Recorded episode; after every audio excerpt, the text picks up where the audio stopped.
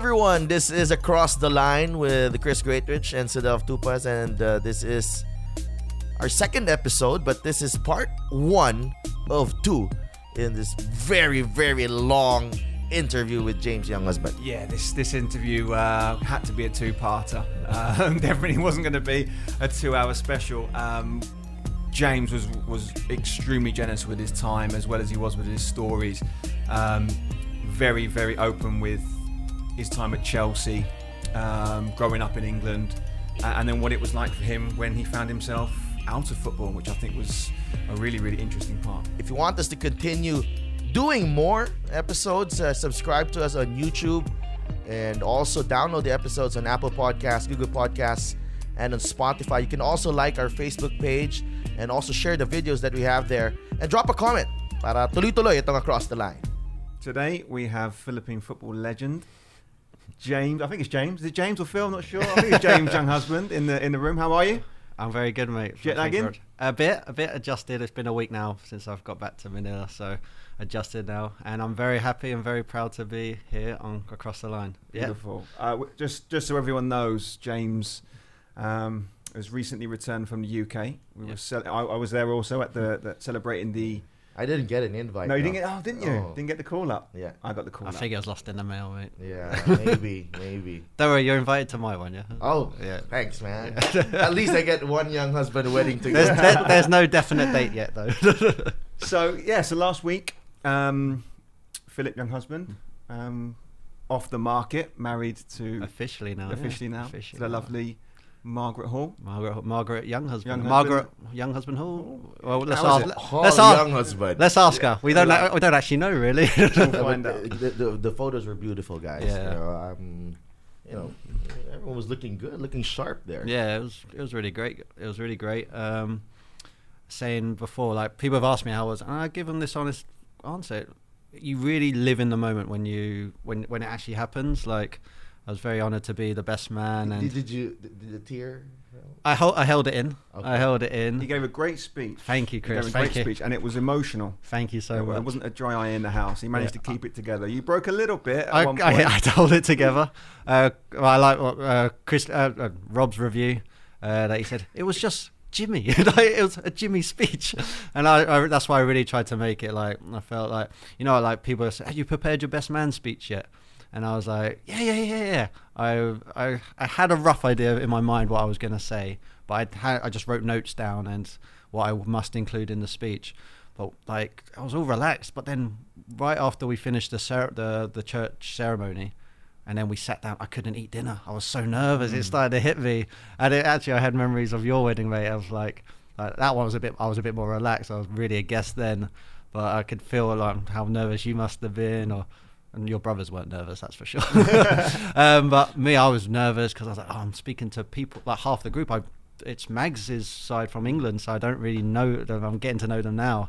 So, but um, in the end, it worked out really well, and um, I just really, it's the truth. It sounds cheesy, but I spoke from the heart and included like some stories, some funny stories. The jokes I think that would have worked in the Philippines didn't work there though.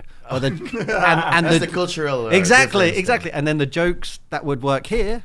Oh no, the jokes that would work here didn't work there. They, I was kind of, oh, Uh, did you tell them about the the bachelor party? did I? The the story of No, I did not. That's imp- seventy. Like how how much was it? Oh no, we'll go to that part of it. Um, but I remember because I learned my lesson from Chris's wedding uh, with the, the, his best men speeches that do not mention the bachelor party because you get some people there who weren't there and they're like, oh yeah, talk about the party we weren't at. So like I, I know I know how it feels. Uh, I know I've seen some people's reactions to that. So now I just spoke about stories about Phil and Mags and I actually mentioned how I actually met Mags first. Uh, that didn't go down very well. that didn't did go it? down, but that kind of that's what I mean. That was kind of like I got it. I Yeah, cheers, yeah, cheers, mate. but it kind of was like it kind of backfired. I didn't mean it. It was kind of impli- me implying that yeah, I could have got with her instead of my brother. But no, I didn't mean it. I was just saying that it's funny. I met Mags before Phil, and so like I just I thought I'd throw that out there. But they were kind of think the the group thought that I was implying that I could have we could have been together, but I, I did not mean that. Oh, she's a sister to me. Um, but yeah, that's how it started off well, and uh, yeah, it was all in all a really great, great time, and really happy. And then sort of like where it's the whole the whole venue was nice. The wedding, the pictures, as you said, and It was like a mini reunion as well. Yeah, Like, that's a lot, it. a lot of people have commented on the fact that you know we there was a very old school Azkal vibe. No, There was a lot of exactly. I made sure to mention there. the like. I knew you'd like that one. I said like the Younghusband when I gave the speech. I mentioned everyone in the, in attendance, the Younghusband group, our school friends, and then our Azkal Filipino friends. so yeah, Well, Chad Gould was there. Chad was there. Chad was uh, there, and it was great to talk to him. And yeah, we were hoping he'd give a little song, but I think he just wanted to relax with. and it, uh, going back to what Chris was saying, how it actually was, it's a great catch up, but it wasn't like usually you think everyone be drinking, but I think everyone was too busy talking and catching up that not many people like had a lot to drink and stuff and people were enjoying like catching up and sharing stories Well, if you got a good review from Rob, that that must be yeah good. rob and chris yeah. they're the ones that matter nah, nah, of course phil and the fa- uh, megs' family matter as well when they hear the speech Uh, one of the things that struck me about the wedding, I don't know if you saw it, but the production was incredible. Mm. Um, it garnered a little bit of uh, notoriety with um, some of our media friends over here. yeah Um, how one of the things I want to talk about with you is you've effectively grown up in the limelight here Mhm. in the Philippines. Yeah, the spotlight's been on you and your brother yeah pretty much since you've been here. Mhm. Um, how have you dealt with it? Because I, I know for me, I would struggle with that, and I have struggled with the very limited sample that I've had. But you guys, I think, have dealt with it really well, in my opinion. And what Oh, cheers, I've. I've, I've, you know, I've had the pleasure of being around you Mm. in some of those moments. But how do you deal with it? How do you deal with the attention? Is it something you enjoy? Is it something that you just have to put up with? Because you seem to take it in your stride. Mm. No, it's um. I'll be honest, pal. It's they know me and my brother here in the Philippines, but then in other parts of the world they don't. So we kind of have that luxury of coming here and like we get everyone's reactions, but then we have can have a break from it going out the country. Um, See, I disagree with that. you think? Yeah, Yeah, go I've, to Indonesia. And then, I, I've been with you in Dubai. I've been with Oh, yeah, you cheers, in, in other places, Mm. and oh my god, James Young has been off it. So I, I disagree. I, I think most uh, uh, it's still within the Filipino community, Yeah. but there's very few places that you can go to because Filipinos are everywhere. Let's be honest, Yeah, where that's true. people aren't going to recognise you. People do recognise you. Yeah. I mean. You know, how do you feel that you're walking in a mall? You know, you want to go and buy your groceries or whatever. Mm. You might be in the Philippines, you might be, you know, somewhere in the Middle East, but Yeah. you get recognised. I mean, how do you find that? I'm actually fortunate. I've got I've got good people around me to help us deal with that. To kind of share the load. Actually, um, like got your yourselves and like um when like we have a bit of banter when we're with the team. Um, and then we've got like sort of uh, our family friends, uh, Jojo Durian and uh, rest, uh, God bless her, rest her soul, uh, Kathy Nazareno. Before they they help share the workload. And we'd always you had that place to come together where it be at your houses and you can relax with like some drinks and food and when you go out you sort of like i'll be honest it sounds me sucking up to the philippines play, uh, sip sip but it is true it's how nice the philippine com- uh, culture is like people they will like they will ask are you Philip James Yeah. but because they say we look alike but no if you see us we we actually look a bit different Yeah. but um, they um, they uh, they are so nice about it. There's no one aggressive about it. Of course, people would like a picture, Mm. would like to interact with you, and I kind of put it my like it's really rewarding because I'll be. It may sound a bit mayabang, but growing up, we had role models such as David Beckham, and like you, if you see Hollywood, like you see how these guys are and how appreciate uh, me. I tried getting like I feel if I saw a Hollywood celebrity, I'd be like, uh, I would. The first thing I, is that just that moment I have with that person, and that, how, what I take away of seeing that person, and how that person reacted to me asking them for a picture, or just like that, just that even that 10 seconds, how that person uh, responded to me. I look at the lights. Uh, like I'll be, I went to Singapore when Ceres went there for pre-season, and I was on the same flight as them, but I was going for the Captain Marvel event, and um, like these, you got like these big Hollywood personalities coming to Singapore. So we had the likes of all the Asia, Southeast Asian communities, Singapore people, Indonesia people, Vietnamese people, and then Philippines people. But like they were really nice. Brie Larson, she you see the, how she treated fan, but Samuel Jackson, how he's trying to have banter with everyone, Mm. and he's just a cool guy. He just, I was like, for me, I'd be so stressed out, but he just seemed so relaxed walking down. But then the one who really stuck was Gemma Chan.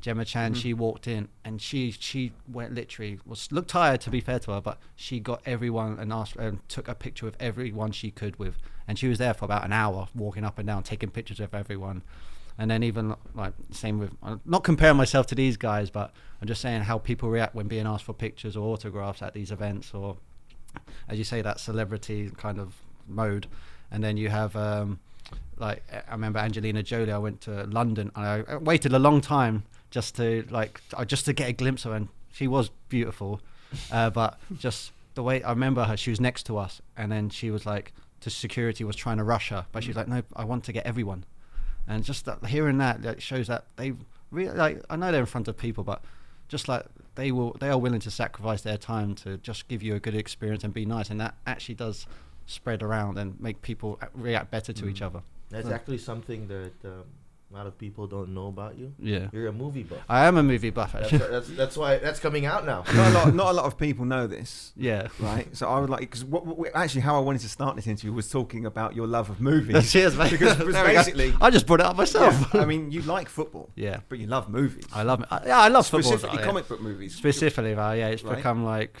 oh, that's more my hobby now. Yeah. Uh, it's like.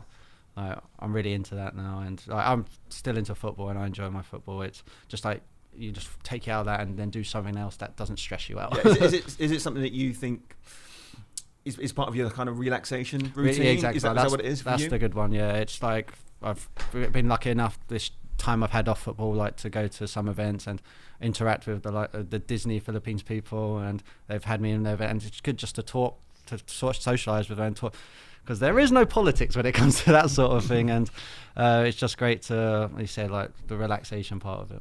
Is that something you want to do? Because you always joke about wanting to go to Hollywood and be an actor. no, no, I'm not going to be an actor. Well, Are you sure? I'm sure, I'm sure. 'cause you- But you, you I say will like you joke it. No, no, joke I will but say, think I'm, I'm, I, I'll be honest. It's one where I would like to get involved. As just, I'm interested. Like, let's be honest, we only live like once in our lives, and life's short. Like, I love. I've been doing football for ten years now, and uh, I'll come back to it later with about how the schedule's been. But just with that part, you just, I'm interested in how how movies are made and the art that goes into it. And to be honest, w- I was, when I go to these events, seeing the crowd, the the community that comes together for these events, and that's it's with them. It's not about them; they are actually fans of the artwork and people's work. Yeah, that's, uh, that's uh, kind of like football as well. Yeah, exactly. That's what I mean. That's that's what like I said. It's really bringing people together, and like you share these common interests, and it's a good way for people to bond and talk and get along. I, I want to bring it back a little bit to the, the, the sort of celebrity aspect. Mm. Um, I think you deal with it really, really well. Cheers, mate. Um, you know, and I think when you touched upon the fact, you know, that Angelina Jolie is, Mm. is willing to spend time with their fans and, Mm.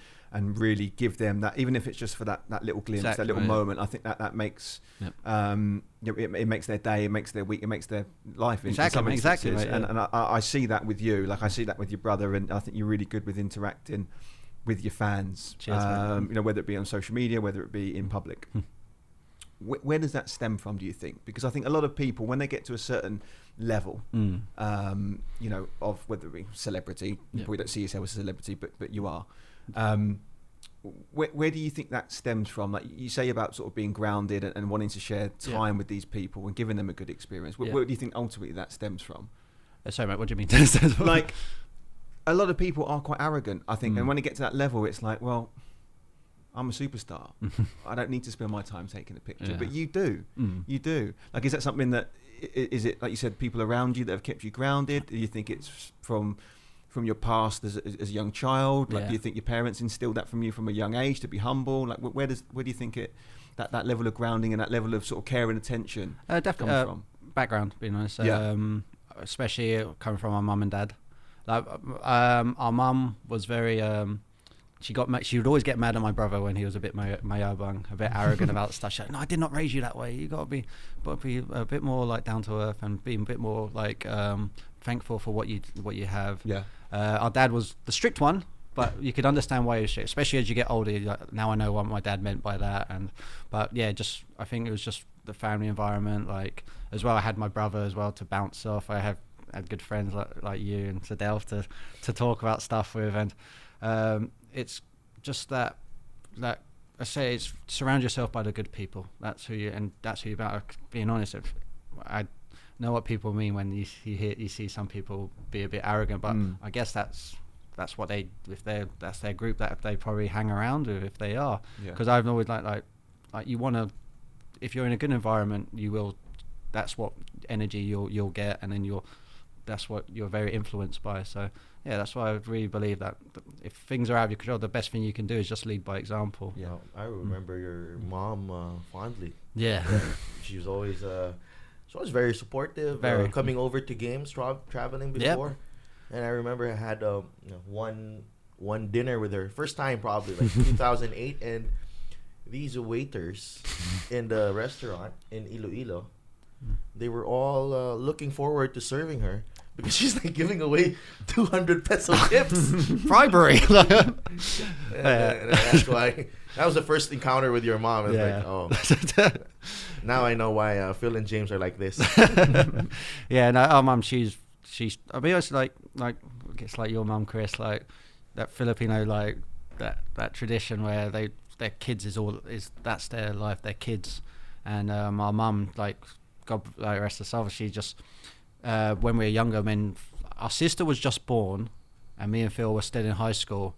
We couldn't drive yet, but our mum would drive us like drive. She just learnt to pass her test, but so she was quite scared, but she still did it. She'd pick us up every day from school and drive us straight to football training at Chelsea Football Club in London. So it was like an hour, hour and a half drive from where we were, and she did. And like obviously, London, it's very aggressive, especially on the roads. But that's how much she, she wanted us, like she would do for us. She'd willing to sacrifice like her time and getting yelled at by other drive road rage people just to bring us to training and bring get us we we were fortunate enough to get that education and she'd actually have she'd put spaghetti like microwavable spaghetti in the microwave before and have it prepared for us after school so we had some food before training a bit of carbo load and yeah so it's, we were very fortunate to have that actually How was it for you growing up in, in the UK? Obviously, I, I want you to kind of paint the picture for what it was Mm. like um, for you growing up because you grew up in Staines. Staines Yeah, Staines your, brother, your brother is. Yeah, for, for those who don't know, Staines is is made famous by a um, well, initially a television series, Yep. um, Ali G in the house, and then, and then subsequently the Staines film. massive Um, your brother obviously is. 11 months 11 months younger than me, younger than you. exactly. same year at school same year in Exact- school Exactly. and then Exactly. and then Kerry is 14 years gap 14 years gap so Yeah. obviously th- it was primarily the two of you with, your- with your so mum and dad yep so close growing in up. age yeah how, how was it for you growing up in Staines It was great. It Yeah. was great. Um, it was um, a bit young. When I've always put myself, my mind to back when I was a young kid and what I thought about stuff, and I didn't know how big the world was then because you're in Staines, you're st- in that town, and Staines is they have a quite well-known football team, Staines Town, and like that was th- that just that community of Staines where like eh, people would play football. It's a nice area to grow up in. You have like parks. Um, you've had like uh, we would play football on the streets and stuff. And I was quite fortunate enough. I had my brother, so we'd always play sports together. We'd ride our bikes with our dad to the park, and it was uh, by the river. So you had the bet. You had it's like a nice place. Like you walk by the river. You River have like, Thames? River Thames, Yeah. exactly. So, and then you'd have the. Um, you'd have like a, the local pub, which is a hotel as well, where we call it the Pack Horse, and that's where every Sunday our family, our dad's side, would we'd always go there, and he'd, they'd have a pint together and catch up for the week and and gossip. well, and then me and Phil, we'd go off with our cousin, who I'm not sure if you might have met him at the wedding, a tall guy Yeah. on our, the Younghusband table, and then uh, so we'd go off, sneak off with him, lighting matches, trying to light trees on fire because we didn't know that wasn't good. but um, like, and then I remember Phil now and then falling in the River Thames when we played by the by the river, and then that, that, that made its appearance in the in the no, this was a different one. I forgot to mention a different oh time. It, gosh, Phil's, okay. been, Phil's been in the river loads of times. Alright. Actually, I think I may have fallen in one time. Yeah, we yeah we're clumsy us me and Phil growing up, and yeah it was it's really nice there, and it's just right. It's that environment of growing up there, and like um, it, it's a nice place to grow up in, and uh, we were very fortunate, and um, uh, just you have I said you have the river, you have the the Thames, uh, the the parks to play football in, and just that community of like that's that's what got uh, got us into sports when we were younger. and who introduced you to football Our dad, yeah our dad, um, uh, our dad signed us up with the local youth of um, Staines Town then, and like Wh- which uh, uh, division was in? Uh, they were back then in the Ryman Premier, So that's maybe six tiers down Yeah, from the top. down, maybe yeah. a bit further down. But it was good. It was good. It's like then it's not about the money. It's not about the money. It's just playing the sport for what it is. And like uh, I said, I had my brother, so it was something we could do together. I tried all sports, um, like swimming. We did taekwondo. We did athletics. We did cr- cricket. Cricket we didn't like because it's a lot of standing around and like um, I think my brother uh, like the balls are hard. We didn't like that. But uh, swimming, I wasn't a fan of getting up at five a.m. and like it was tiring. it was tiring. Like it's just a rush in you. You just look down and see the water the whole time. Um, what, athletics, yeah, it was. The, those were more individual sports, and that's why I respect these guys who do it. Like, because that is that is really challenging those sports. But football, it was something me and Phil could do together when you're on the team and then you're play like you get a res- you win together, you lose together, and you you're in it together really, and that's what I think we really stuck with football. And obviously, football was really growing then with the Premier League, and it was something that was constantly on TV. So you, what you playing like Sunday league football at this point? Sunday, um, Yeah. We weren't in, we weren't, we were just playing mini leagues like, Yeah. bit like with Anton's league, we're playing seven Yeah, asides, like just every Sunday, and it was good to, that was good just to play and get get a feel for it. Uh, it wasn't too serious, but then we were actually quite late starters in getting involved in the Sunday league team. We when we were ten years old, we signed. Oh signed really? Up, we That's signed quite up. late. That's quite. That late is in the UK. exactly- Why, exactly. Why, why, the sort of the, the, the We- delay in starting? I think because we were unsure if we really wanted to pursue football. Really? We were playing football at a young age, but in joining teams, we were quite late starters. Really? As you, as you said, mate. Um, and um, I think uh, obviously, like you're sort of discover, still discovering what sports you'd like to do, and giving it all a, a test. And then, um, um, so we joined a team uh, which actually wasn't in Staines. It was Stanwell, like which was Mhm. Stanash Colts, and again, me and Phil played together. Yeah. Um, yeah, and like you joined that team, and we actually didn't. Uh, we stayed there for maybe a year, year and a bit, and our dad took us out the team. And this is an incident, no one knows this. I've mentioned this for a long time. Me and Phil just talked about this. Our dad, we were at a tournament, and our dad was not happy. He actually grabbed me and my brother's hand, and um, and we uh, we walked away because um, we weren't we weren't playing enough. Right. And then yeah, and we uh, our dad took us out, and then we found out maybe about a week or two later that team had folded because we were like, what? Because me and Phil weren't playing anymore, but we weren't even playing in the lineup because we weren't winning games, and me and Phil were on the bench a long time, and so we. And why weren't you playing that much? You know, Like, like, because I'm always intrigued to know what because there's there's I- some footballers Yeah. who from the age of three four you this kid's going to be a star. Yeah. Was this the case for you or not? Because no, we were still playing. It's uh, me. I was still young, still understanding how football Mm. worked, and um, I think it's hard because when you got parents involved, there's a lot of issues with parents, and that's why I, I, I put myself in parents' shoes now. It's like, yeah, the most important thing it's you're not going to get both ways where your goal is to win and develop, because if it's to win, you will play the strongest players and they'll play more. But if it's to develop, you got to give everyone a fair share, which is why I understand. Where at first, when we, oh, I'm skipping ahead, when we joined Chelsea Football Club, there is no league in, in youth Mhm. development. There is no league. It's just games. You're playing against other uh, other academies, but they don't do a league table because they think that's not the goal. The goal is to develop players, and that's why it's very difficult at a young age uh, at, at youth football to have league tables. Because yeah, you want to encourage winning, you want, but then play everyone, all the players are going to develop differently. Mm. Like I remember, like, and it's like you get some players like all of a sudden near when they're 20, all of a sudden their their height cat they they just shoot up in size, and that's when I realised like we'd always question back then why is there no league table? Why are we not like like they do in the Premier League? But that, when you get older, you understand Mm. because that is not the goal. The goal is to develop and get kids playing. And you can, they can afford to make mistakes, and it's not, it's not too much on the young kid. They can make mistakes, but then they learn from it because there's going to be other games, but they're not. There's no league table. So what happened then? So you left the club, We left the club. and then what? So And then we- and, and the, then- the other team folded. So they, the they- team they- folded, yeah. and then we actually that's when uh, and you joined who? we joined Halliford Colts. We joined another team, Ooh. and this one was we we we got a bit. Uh, uh, we were really close to this group. Like we'd go around each other's houses for barbecues. This was a real good community. This. Mm-hmm. And how uh, old are you at this point?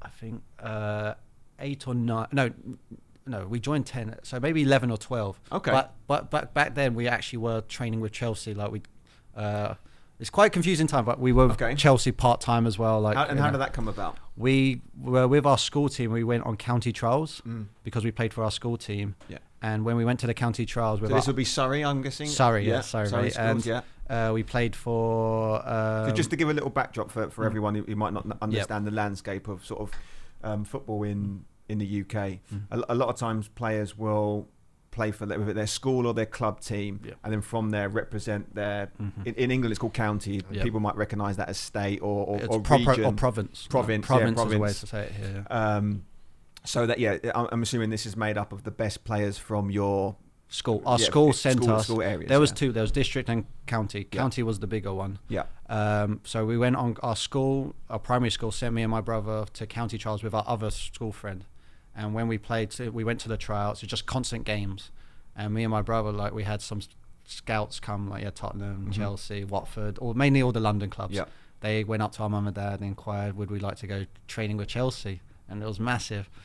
And uh, You yeah, must have, uh, sort of just stepping back a little bit. Mm. That must be quite a considerable shift. Yeah. For, in, in quite a short period of It time. was, 'Cause, mate, I mean, was. you, by the sounds of what you're saying, you know, probably two years earlier, you're playing on a Sunday league team and not getting much game time. Yep. You know, with an irate dad who's pulling you off the field. Yep. So in a very short space of time, you've now in a position where you're getting asked to join one of the most prestigious clubs Exactly, in the country. Mm. What what's happened in that in that two year period? Is it is it just your love for the game has developed? Yeah. You worked you worked really hard on your skills and your technique. Like like how have you kind of bridged that gap between not playing much Sunday league to, to being asked to join a really big club? Um, I think um, what do you call it? I think that you're right. It all happened at once. Mm. So you fall in love with the sport. It's on TV. You've you got you're playing for. We, that's what's good. We were playing for loads of teams, so we're playing more football. But the teams didn't conflict with each other. Mm. So we had our school team. Mhm. We had um, we played for our district as well. We played for our county team. We played for and then we played for our club team. And then obviously now Chelsea's coming about. So it's that's a lot of teams to play for. So how how how many days in a week do you guys play? For which one? For for for The- all the foot all the- the football This, overall. uh, yeah. So for the uh, for the school team, maybe I get two games a month, but you, we train when we're in school. Uh, ca- uh, district and county, that was very not much, but that was maybe you play four or five games a year. It was spread out a bit. It wasn't too consistent. And then for our club team, every Sunday, and then every what, Su- training- training once, twice a a week? week, yeah. Yeah. which is part time, like Yeah. semi-professional. And then you have, um, and then Chelsea. That at first you start off just twi- training twice a Mm-hmm. week, and then you get you, and then here's where the part, the tricky part, the conflict, uh, not conflict, the decision making came. When we were at Chelsea, we were trained twice a week, but then they would then they would have games as well, and then obviously if you did well in training, they'd want you you'd be invited to play for the game. And good thing is because there is no league, there's no registration. So then you play in you play for the you can play for the team whenever uh, when they when they just call you up. So when they call you up for Chelsea, that's when we had to make a decision between Halliford Colts Mm. and Chelsea, and that's when it became a bit like we still like they took it they didn't take well, and we had to leave Halliford. We made the decision to follow Chelsea. And at what age have you made this decision? Uh, eleven and twelve. 11 yeah. and 12. Wow, Yeah. So you left the Colts for the Blues, huh? Yeah. Wow. Was, Yeah, you make it sound like a hard decision. It but, you was know, hard. Chelsea against Arsenal or you know Halliford Colts against some other hard. Colts It was team. hard. It's like Is um, it more but- because the fact you wanted to be with your friends? Uh, yeah, no, the community, that Yeah. community, and obviously when you're at Chelsea, it's you still get along with players, but obviously it's, it's very yeah different environment. It's very competitive. Like it, that's one where this is one where you're pursuing it for a career. Or Calvin Colts is you still enjoy it. You still it's more about like, the community and as a team. So yeah, we had to make that decision, and yeah, we we went to play for Chelsea, and that's when yeah. So we're at Chelsea now. Mm. So you signed for Chelsea. So you're 12, Phil's 11. Yep. You both signed at the same time. Yeah, but we've been training for a couple of years with them. But this is when you officially sign on to Yeah. be there. That's your your main team now. So now you're training what two or three times a week at this point? Two to three times a week, Yeah. and then yeah, every near the airport, Yeah. Harlington Yeah, back yeah, then. there, it was yeah. good. You always got a Mars a back there, uh, Lucozade, which is the Gatorade version there. So are we are we in sort of a Abramovich era at this point? Nope. Or approaching it. Nope, this is the this is the Still Jan- Ken Bates? this is the Ken Bates, Yeah. the Gianluca Vialli, Mhm. Ruud Gullit time. But so we, Dennis at, Wise at this at this point now, just again to shed a little bit of light for our listeners, the the influx of foreign players has, has started at, at Chelsea. Bit by bit, Bit by bit. by bit. I remember some I, English young. I yeah. going to that training ground and playing at Heathrow. Mm. I remember I must have been about twelve, so I'm three years older than you. Yep. And I remember we played them on a Sunday, I remember seeing Dennis Wise, who we actually Yep. ended up getting to know quite well, Yep. and uh, and Ruud Gullit. Yep. And Ruud Gullit was r- running around the field, so obviously he he was probably the first of that foreign contingent to come through. So this would have been Like yeah, probably late mid mid to late nineties at Yeah, this yeah. point. So this is probably sort of a little bit later on for you. Um, what was the vibe like at Chelsea? Because obviously the, the, the transition had started to happen at this point. So Yep. Chelsea were no longer sort of you know a bang average London team. They were they were a team kind of headed in, in the right direction now. So how how was it for you, sort of being a part of that club? I was as a young kid, and then you're watching TV every week, and you're seeing these players on TV. As a young kid, that's amazing because you're not used to it. You're not used to. You're like, I see him on TV, and then now I'm seeing him in real life, and oh, he looks bigger than he does on TV. It's that's what I mean. As a young kid, you're training at the same place as Chelsea, where they train every day. So it really makes you feel part of that. You're like, oh, I'm that close. Mm. And um, yeah, and if you now, because we trained in the evenings and the first team would train in the mornings, you, so, you sometimes wouldn't see them, but maybe they'd be in the gym or in the physio room Yeah. getting treatment throughout the whole day. So you'd may now and then when you're training at, at Harlington Heathrow, uh, you'd see a glimpse of them, and that, that means so much to you. And you're like, it, again, it's going back. You're not actually thinking how much money like this you can earn a living for this. You just see it as football and and like a, a, a player like who play who who plays uh, who plays football on TV who you witness. Mm. So it's quite surreal, but it's just and I think that's what I mean. That's why I know what it's like to be a young kid and you see see people like see players who perform who play for their who play football uh, regularly. Quite inspirational. Yeah, that's a good word. Inspirational, and it. I said in this time we're still learning. I'm still learning how it works, the system, and how it works because you're very like it's like yeah, I'm gonna I'm gonna I'm gonna play football. I'm gonna play football. Yeah. But it's like you don't realize again. It's you don't realize how very slim it is a chance of making it. Now that that what was that time? Uh, were there a lot of you know young international players coming in? Like This the, is- the scouting was, Yeah, they'd have was uh, that intense? um in Chelsea. Yeah, that no, time? actually, this was when they were very. Um, you had a lot of young English players. This when I think John Terry just was in the youth as well. Yeah. He was a young scholar. Jody Morris probably. Jody would, yeah, Morris, would have come through. uh, Jody Morris, and uh, Jon Harley, Harley. left back. Mhm. Uh, so you had all these young, local guys. a lot of young players. So that's that was, and then you had Steve Clarke Mhm. like as the as a the player for them, and so I mean, so that was Chelsea back then, and obviously then we worked our way up mm, uh, through 12 till 13, 14, 15, and then 16. 16 is a time when you're about to leave school, and then your it's decision time if you, they're going to take you on as a young scholar, a YTS, and then that's the one where you'll be training. You'll get so, a, a, some allowance and salary to play football instead of going on to college. basically young professional Young at this professional. point. So this is sort of 16 to 19 years old. Yeah. Um, I, I want to backtrack a little bit with that sure, sco- for your kind of schoolboy Sure, career. Um, at what point? Because I'm assuming during this this sort of period of 12 to 16, you're now thinking, I want to make a career out of football. Yep. You know, and this is ch- your, your mode, your mindset's changed. and I'll be bit. honest, uh, everyone knows that growing up, I modelled my game after David Beckham. Mm. Like um, this is the time David Beckham was probably the best player, one of the best players in the world. You playing the same position? same position, right wing? same style of play. Yeah. So me and my brother, we'd go outside, whether it be in our back garden or to the park or even on the streets, where like we literally play football, and I would, we just work on me whipping the ball in and Phil finishing off. Like, Who's Phil? My brother Phil. No, who's Phil? Who's Phil modelling his game on? You have a Dwight Yorke, Andy Dwight Cole. York. Dwight Yorke, Yeah. Andy Cole. Yeah, okay. Um, who else? Would, or actually, as well, maybe a bit like he would be Michael Owen. Yeah, or, yeah, yeah. Okay. I think That's, so. that's That's, not a bad. yeah, exactly. that's So one of them. for England, you'd have Beckham whipping it in, Yeah. whipping the ball in for uh, for the the strikers. So that's what me and my brother would just constantly do, and it was good because we got a chance to do that every day after school. Even when it was dark, we had like a little lamp. You could still see everything on the road, but then we were able to bring that onto the field. And I think actually that's what really helped me and my brother, especially me, because Phil was a really talented, still is, talented player in Chelsea, Mm. and obviously he scored the goals and he Was he a prolific as a kid? Yep. Yeah. Well, me, I was sort of like the midfielder, a right-sided player, right back sometimes, right winger, Mhm. kind of having to prove that I could, I was worthy of a YTS, and Phil. Um, but I think that really helped me with me learning to cross a ball and Phil like finishing off because they were like young, uh, two brothers playing together who work well together. That's a, that's good to have. And where, where would you say you were within that group? Like, did you always feel I've got a really good chance of making it here? Or, or- it was. I being honest, I think I was kind of, I was a question mark. yeah. So who Uh, else is coming through with the in in we had age a group? we had a lot. We were kind of seen as the next uh, the next uh, class of '92. right. But uh, we had High hopes for your age category. yeah high age for age category, and uh, this is when the, Ken Bates was still in charge. Mhm. Um, I think we were the group that they took on. There were seven of us. They took on. They really, they didn't give. Uh, they didn't give uh, YTS to some of the boys, but before I think the year before they maybe did three or three Okay. or four. But ours, I think, was the biggest group that they took on for YTS. So Yep. seven of us. That's, yeah. Seven of us. So And who's in that group? So you you and your uh, brother. me and my brother, yeah.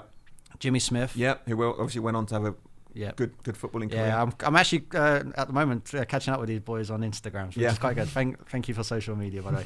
Uh, Jimmy Smith, Anthony Grant, um, Yeah. Adrian Pettigrew, Ed Brand, and Joe Tillen. Forgive me if I forgot, but that's seven, yeah, Seven. Yeah. seven of us. So. And some of those, I think Ed's back at the Ed, club they're now, right? He's, yeah. he's working with the youth team, I think. Yeah. Yeah, and yeah, and and, and how have the rest of the boys fared?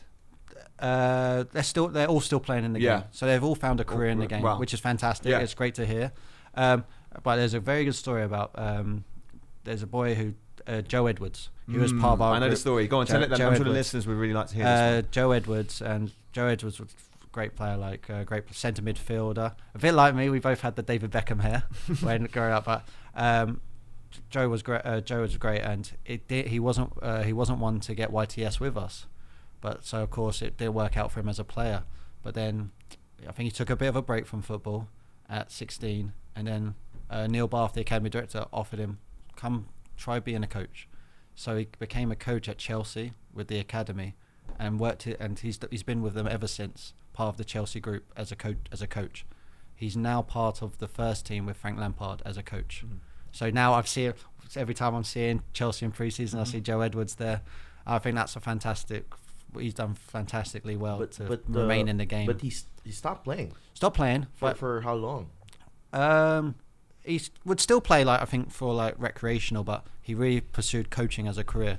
So I think that's a great example of showing if you don't make it as a player, you could there's still there's still something in the game for you. Yeah, so early into it. He's he- still young, and yeah. I'm being honest. I see him one day being a being a Premier League coach Mm. if he carries on the way he's on the route he's at.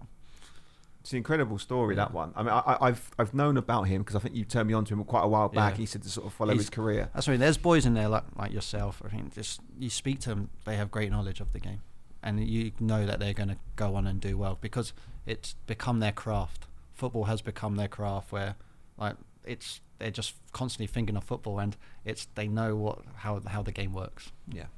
So obviously you get taken on. So so you know, James has mentioned it before. This the YTS um, scholarship period. It really is the a, a pivotal moment in a young footballer's um, career. Yeah, that's decision time. That's decision That's time, decision really, and that's when people start to get a feel for whether or not they're going to be make, yeah. look, you know, pursuing football as a professional career, Yep. or like like like your friend having to pursue Yeah, other, other other avenues. Um, so then you go into full time Mhm. um, with with Chelsea. Yep. But, but Steve before- Clarke was our coach. but, but, but before that, I, I'm just trying to get this this timeline Mm. co- correct. Um, oh, y- your father passed away. yeah. Are you are you still a schoolboy at this point? Actually, no. Um, so we got YTS. Our dad was still ar- uh, still alive at this time. right It was actually a year and a half, maybe, when we became scholars. into your He- scholarship. He was actually uh, he actually got actually I think when we got off just after we got YTS, uh, our scholarship, our Yeah. young pros. Um, our dad was diagnosed with. That's cancer. right, yeah. So at that time, so it was a kind of a tricky time. But Yeah. I'll be honest. Uh, Chelsea Football Club was were fantastic in supporting me and my brother. They actually, the coaches would arrange pickups for me and my brother because we couldn't drive yet right. still learning to drive. Yeah. Uh, Steve Clarke would bring us like actually drive me home from training. Steve Really? Clarke, the football coach, but and I mean, and he no, he was great. It's one where he would talk. He goes, uh, "You learning to drive, James?" I went, "Yeah," and he was like, "Yeah, it's just like football practice." And he's right. It's they were so supportive. Like they would they would do whatever they could to Mm. help you make it as a as a footballer. Like they would really do anything. Like and I've, with anyone, if they see if you've got the right attitude and like they really want you to do well. They don't want to see anyone fall, fall out, fall, out- fall out that fall off the ladder. And, and, and what, you, your dad was diagnosed with Uh, lung cancer. lung cancer. Lung cancer. And Yeah. It was what. Um, Because what was he? What was what was his job in? Um, he was a chartered accountant yeah. for a company in London. Uh, very handled the books of Boy George, uh, Mariah Carey, uh, the band Prodigy, like Yeah? stuff like that. So he worked on those accounts. Yeah. Uh, so yeah, we are really impressed, and yeah, it's When, when you say the accountant, I, I have the images of um, Ben Affleck you know, in, in, in the movie. not, not the sniper. though. No, okay, would- okay. He went like that, uh, but yeah, it was great. So now and then, me and my brother would go into the office with our dad, see him Yeah. in action, and it was really impressive. Yeah. yeah. So yeah, obviously a serious career and, and, and feels feels quite numbers Yeah. Number oriented, isn't he? Yeah, I mean, he- so he's am I. We, well, we actually, not to be honest, math was our strong subject really, in yeah? school. Yeah? we were actually in the top grade for that one. It's and- in the it's In in, the the genes, genes. yeah. It's in the genes. Nah, not so, our little sister. She'll disagree. She's like, I, I hate math. I went, no, that's the fun part. Oh, really? Uh, yeah. okay. So yeah, that's what's in what we do. So and, and he battled with cancer for For uh, a yeah, year and a maybe, half? maybe two years Two actually, years. because um, but there was a time when we thought it was gone, but I think it came back, Yeah. and it was we were given the news that. I think the doctors told our dad, and me and my brother are still like trying to process it as well. Yeah, of course. Was like, How did it affect you on the field? It was uh, no, um, maybe at home it affected me being Right. honest, but football Was that your I- respite? yeah, football. I just that would take my mind off it Yeah. because you're surrounded by the people and you just talk football, and it that's what's great. What, what I appreciate about the sport. One of the things I appreciate about the sport that just it takes you away out, takes you out of it, and takes you forget about those sort of things. And I mean, it sort of develops that attitude where you just got to get on with life. There's nothing if by thinking about it, there's nothing you can do But- about but- it. Yeah, but the thing is, they're so tight knit as a as a family. Mm. Yeah, and and uh, you know, you you have football, but you also have this very you know close relationship No, with it. with you know, your sister and, Yep. and your mom before. Mhm, yeah. She was so hands on, Yeah. and and and and, and probably that's uh you know the player you are now, and uh, Yeah. And the person you are. No, exactly. That's why I, I, I've I've watched inspirational talks lately, and the ones about the US, the girl won USA, and she talks about how she kept losing at the, the six pageants in a, six years in a Mm. row before she came became Miss Yeah. USA, and she says she thinks that time was perfect for because she won't be the person she is without those times. So I think like I think that you're right. It's the person you're molded today is what's happened in your past. So yeah, it's, it's great that we've had that family bond, and that's why going back to our earlier discussion Mm. about how we react to certain things. That's because of what our past upbringing's been. Yeah. So obviously you, you do your scholarship Mm. and you were there for two, three years. Yeah. Three years. Yeah. What, what, I, I know what it's like to be released by a club, and, and, it, and it's one of those moments that it, it stays with you, haunts you, Yeah. and it's it's a very difficult experience. How how, how were you informed? How were you told? how, how how did you react? I, I still remember. Um, I'll go back to as well. Like, I remember being in the Philippines. Oh, sorry. I remember being in the Philippines before we actually started our YTS, Mhm. and we were watching in Sofitel here, and we were watching back then. I think like some form of CNN. uh, I think it was CNN back then, and they were actually announcing the news that Abramovich had bought the club. Mm. And to be honest, I had no idea what it exactly meant. I didn't know that they were coming and they have loads of money to now to purchase all these players, and not until I actually got back to to Harlington to begin working, and the head the, the head coach of the reserve team, Mick McGiven, then was the one to say, "Let's all try to forget about what's happening at the top here and focus on ourselves." And I was kind of, "Oh, is this a problem now?" Right. And as it went along, it you could see what was happening. It was obviously it's a big opportunity for Chelsea, and it's great the players they bring, the likes of Veron, uh, this is like free spending time now. free Yeah. spending time, and it's it's. I'll be honest, it, it was great to see like the players come in, the caliber, but I'm be, it made it very difficult as a young player at the club to really make it. Yeah. So did, did you see that your pathway was now limited Yes, and you had a shelf life? yes, Yeah. and that's why um, you just it's it was kind of hoping, kind of hoping. Like, I mean, I say it's, you kind of hope that never know something may go right. It's um, but the way Chelsea, Chelsea that from then on were getting nearer the top of the league table, pushing through to the Champions League semi-final. So top of the club, it's great. It's just for as a youth player, it's like oh no, it's very getting very slim now. The chance. But you haven't played for the Philippines yet that time. Mm, no, it was two years into becoming a scholar. So when I'm 19, so that's when I played in Sea Games, Sea Games, 2005. Yeah, we'll definitely come on to that. where we were meant to play Yeah. with you, Chris, Yeah, but we couldn't make You it. missed that great opportunity, which would have been the highlight of your career. But yeah, so Chelsea, it was very difficult that time, and then came to actually a year maybe after the Sea Games. I was on such a high, being honest, playing in Mm. Sea Games, so confident, like coming here and pl- uh, playing in front of Bacolod, in front of all the fans, and seeing like seeing how this, and I was like so excited. I was like, I want to play here regularly now for the Philippines, and um, but then obviously a year later, it didn't quite work out for us at, for me at Chelsea. My brother stayed on a year or two after, but me, I remember being called in. I I expected it. Yeah. You know, I expected. I knew it was coming Yeah. because. I wasn't. I was playing now and then with Brendan Rodgers in the youth team. I thought I did well. Yeah. It's just this is Brendan Rodgers Brendan now. Rod- for Leicester for manager, Leicester yeah. former Liverpool Yeah. manager, who was our youth team coach. Yep. But um, he was great. I wish. I think like if I'd been a bit younger and worked with him, things may have been a bit Yeah. different. Uh, but I think it's just like we were a bit unfortunate with the timing of. Like Steve Clarke was our youth team, and then he got promoted to Yeah. with Mourinho, and then we had we were unsure of like all the coaches came in were fantastic. It's just we were kind of like unsure of where our development was going Right. and um, being a uh, young, um, I knew it was coming when I got. I remember being called in by Mick McGiven and Neil Bath, hmm and I knew it was coming because obviously it, it was like you've been called in. It's yeah, it's not good news. Yeah. And they uh, they just said, um, unfortunately, um, you won't be offered a new contract. And I actually, I I knew it was coming, so I was okay. But I, I was actually thinking of my next step. They actually asked me, "Do you have an agent?" I said, "Yeah, I have someone who who can uh, get me trials at other clubs." And then um, so I went to uh, the next day in training. Actually, I, was the best player on the park, like because I was like, I feel I've got nothing to lose now. Yeah. Um, but then I went on trials to other clubs, and it was they were lower leg. Cl- it just wasn't the same. It was very difficult. You went to my old club, didn't you? I went to Brighton, but Yeah. with Brighton as an intro, um, I actually played for Staines. Was it? I played again. I played Burgess Hill actually Mhm, for yeah. Staines Town in a My other brother's old club. Yeah, I played in a friendly that on the Sat, and I started off so well. Mm. But I remember jumping up and I fell flat on my ankle, and my ankle went over, and I was in agony and just swelled up, and like I didn't have a physio because I wasn't with a club, and Staines was uh, semi-professional, so there was no one full time to look at me, and I had a, someone had arranged a trial for me at Brighton. I said I'm injured, and I, I just try try to hide it. I went. "Oh, it's gonna be very. I'm like limping around, so it makes me laugh when they people hear I have an ankle injury and they're like, "Oh, just walk it off." I'm like, "Oh, these are serious. I have to use my ankle." Uh, so I went on trial at Brighton. I, I could barely kick a ball. It was agony, like, Yeah. and I had to drop out. I tried to play, but the coach was like, "Are you injured?" I went, "Yeah," and then he was like, "Why are you playing?" I went, "Well, I was kind of encouraged to do it Yeah. by someone," and like, um, so I, uh, uh, so I went to the physio and he went, "Yeah, you've twisted. you- You've got a bad sprain. Yeah. Why are you playing?" I went, "Well, I've got to find a club," and I've got. He's like, "Yeah, but."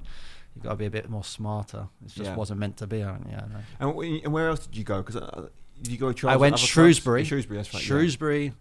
I did. I played a friendly game straight at no training. Went up with a, another Chelsea teammate who was sort of a bit younger than me, but also got released. Mhm. We went to Shrewsbury up north, and I did really well in the first game. Best player, like, I'm not being big headed, best player on the field. And then we met with the coach manager after, and I was a bit like, I was a bit more relaxed because I knew I had a good game. And then he was like, "Yeah, we looks like we're going to offer you a contract." So I was like, "Happy days." and then went back to London, carried on training with Chelsea, and then I found out, oh, they, they, they, you have another game for Shrewsbury. Went to play it. It was a bit. The conditions weren't as nice as the before. I'm not blaming the field, but I kind of didn't have a. I did an okay game, and then um, and then um, so I had an okay game, and then I didn't hear back from the Shrewsbury people. And then after that, I it'd been arranged for me to go to Puerto Rico for a trial there. Okay. The Islanders? Yeah, uh, I'm not sure about. it. I went to Puerto Rico for a trial, so I went to Puerto Rico, spoke to the academy director of Chelsea. He was with us, accompanying us to see how things were.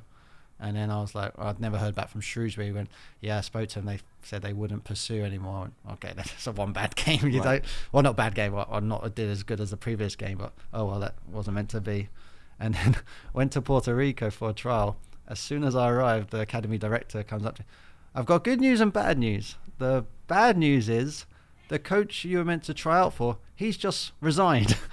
The good news is we stay at a five star hotel for a few days. So, so okay, so we just went there. We worked out at the gym. Sunbathed. I became so dark when I came. When my brother Phil saw it, what's happened to you? um, so I went there, and and then we went from there to Puerto Rico. I went on trial to Florida with for Warren Barton. Okay. For Warren Yeah. Barton, Wow, you made a U.S. tour. I did a US Yeah. tour. It's, it's like a, I was being rewarded for being released on a holiday around the states. So I went to Florida. Uh, Florida, like Warren Barton set up this like kind of exit trials thing. Yep. went to pl- went, stayed in a nice accommodation, like like like these condos where like and like it was development, but it was really nice. Warren Barton would drive us himself Right. in his the vans he'd hired and bring us to a football field. The problem was only one scout had come to watch us all, and he was an indoor football scout, so that kind of didn't work out. Um, I got a nice holiday, went back to Staines, kind of chilled for a bit. And Yeah, but but that, that that's kind of nice that uh, you know Chelsea looked after them. They after- are. They are. That's why. That's why. Being nice. People ask, "Who do you support?" And I was like, "Well, growing up, I used to support Man United. Uh, well, I still do. I still follow them. But Chelsea, I really like. I didn't grow up supporting Chelsea, but because of the way they, they looked after their player, they they are in my heart, Chelsea. And at, actually, at the moment, I really like. I hope Chelsea do really well with the, with Frank Lampard in charge and with their transfer ban. I hope they really use this opportunity to get their youth and Mm. show this is a chance now to get their youth involved. Uh, I have a question. Um, Mm. How was Phil uh, during your your, your My very, release? Very very tough time for My you. dark days. yeah, but uh, how, how was how was your brother? He you know, was- helping you out. He was good. Uh, Phil was good. Obviously, he was disappointed when things didn't quite work out for me. Uh, he still went to Chelsea, and I thought he did very well. He was playing with the likes of Scott Sinclair Mhm. then, and Phil was actually making the headlines. Even sometimes in newspapers, being it was mentioned that he's he's performing better than Shevchenko. Yeah, I m- I remember that article coming Yeah. out. I remember seeing that was was that pre-season. Uh, it was like there was a at Brentford. They played at Okay. Brentford, Yeah. and it was actually during the season, like because some first teamers would play in the Okay. reserves. But that seemed like that shows like it's you can play better than some players. Mate, just it doesn't work out. And then um, so Phil was very good. Phil support. I remember that those times I was kind of looking at other opportunities, and then Phil he would train in the mornings, and then as soon as he'd get back after lunch, he'd get in the car and drive straight to South, uh, drive near to Wimbledon basically to go play tennis with Chad Gould every day because he was, he was he loved tennis. he enjoyed tennis, and he was good. Phil did really well. He focused on his work, and he had uh, he was getting used to his routine now of maybe doing things for uh, for himself now. Uh, like for me, I, I- I think what James has illustrated really well there is the pitfalls Mm. of, of being a footballer because you know people see a lot of these players they're playing in the Premier League they see all the, the trappings of what Yeah. comes with being a Premier League football footballer but Mm. what you don't see is the hardship Exactly. you know the, the the hundreds the thousands of kids Yep. that get released that get thrown on the scrap heap And where then they go from where there. Where do they go from there Exactly. because you know, going back to what what Cedelf was talking about there, you, you're from a very tight knit family. You know, you've Mhm. got a good support network there. For you, despite a very hard to navigate landscape in terms of you know trialing at different clubs, getting bad advice, Yeah. uh, albeit having a couple of nice holidays, Yeah. but really not not furthering your your football no, no, career I at felt this point. I felt I was going. The clock was kind of ticking because, yeah, you get you were getting a salary, but actually I'm an adult now, and I need to like. Yes, I have my family and my mum, but our dad's not around, and I'm kind of like me and my brother. We're sort of coming towards being the, the breadwinners of the family. Yeah. So you have to like you find ways to like. I, I was like I need to start working. Actually, I came to a point. I was after that. Uh, Phil decided like things didn't work out for Phil. I'm going on a bit. Uh, things didn't work out for Phil at Chelsea as well. So Phil straight away moved here to the Philippines Mm. and had a go at modelling and showbiz. While me, I stayed in London and I tried other things. I did a bit of modelling work there as Mm. well. Did a bit of t- uh, TV work, and I actually enjoyed it. It was good. The one who helped me with that was Chad. Actually, that's what Chad used to do when he was uni, and he was like, "It's good money. It's good money, and it's quite fun work." I think it's lucky that you sort of found something to keep yourself occupied. No, that's it, Because a lot of people, when they come out of full time football, mm. they go down a dark path. No, exactly, And, and, it, and especially given the circumstances with the cars that you had dealt with, which was horrific. Yeah. Um, things could have been very different for you had Yeah. you not had that support network, like you said, your family, like people like Chad No, and exactly, mate. Exactly, and uh, I'll remember that moment actually when I like it was I was me and my mum we were contemplating moving to the Philippines, Mm. And it was a time when Chad I was hang, uh, I was with Chad Gould a lot in London, and we were like let's I was like I'm gonna give football one more go, and then um, I remember we went on trial at Met, Metropolitan Mm, Police. It was a, a club really financed well, and they had It's a like nice, sixth, seventh tier. yeah, they had a super nice stadium, really nice. Grass was like beautiful. You just wanted to play on it. I played there for my school team in the final. It was like, just fun. Uh, but Met Police, so we did the pre-season work. Me and Chad, we start, We were right, freshed up. We're doing pre-season. We're going to stick at it. We're going to work our way up the ladder. And uh, So basically, you're starting again. Starting Yeah, again. from After- semi-pro. after I've done a bit of modelling work, I've picked I picked up cars for a living. I picked up. I would be the one, the bailiff. like, Really? Yeah? Yeah. When people when people couldn't afford to pay their cars anymore, I, I went with these other guys, knocked on the door, and went, "Yeah, we've got to take your car." I mean, that's what that, no, that's why I had I did for extra money. Yeah. How long did that? How long were you? I did that for a year. Yeah. Wow. For. It was good. It was good. It's of course it's just the way it is. No, no, these people they were okay about it. It's it's part like they can't afford to pay the cars anymore, so, So the- it's yeah. not like there was any struggle I had to get violent. Like, like James said, it was the big guy behind the, the the agent knocking on the door. Like, So- hey, if you're not gonna give me the key, I'm. I'm yeah, of course I have to earn money. There's no I've- confrontations in No, this role. no.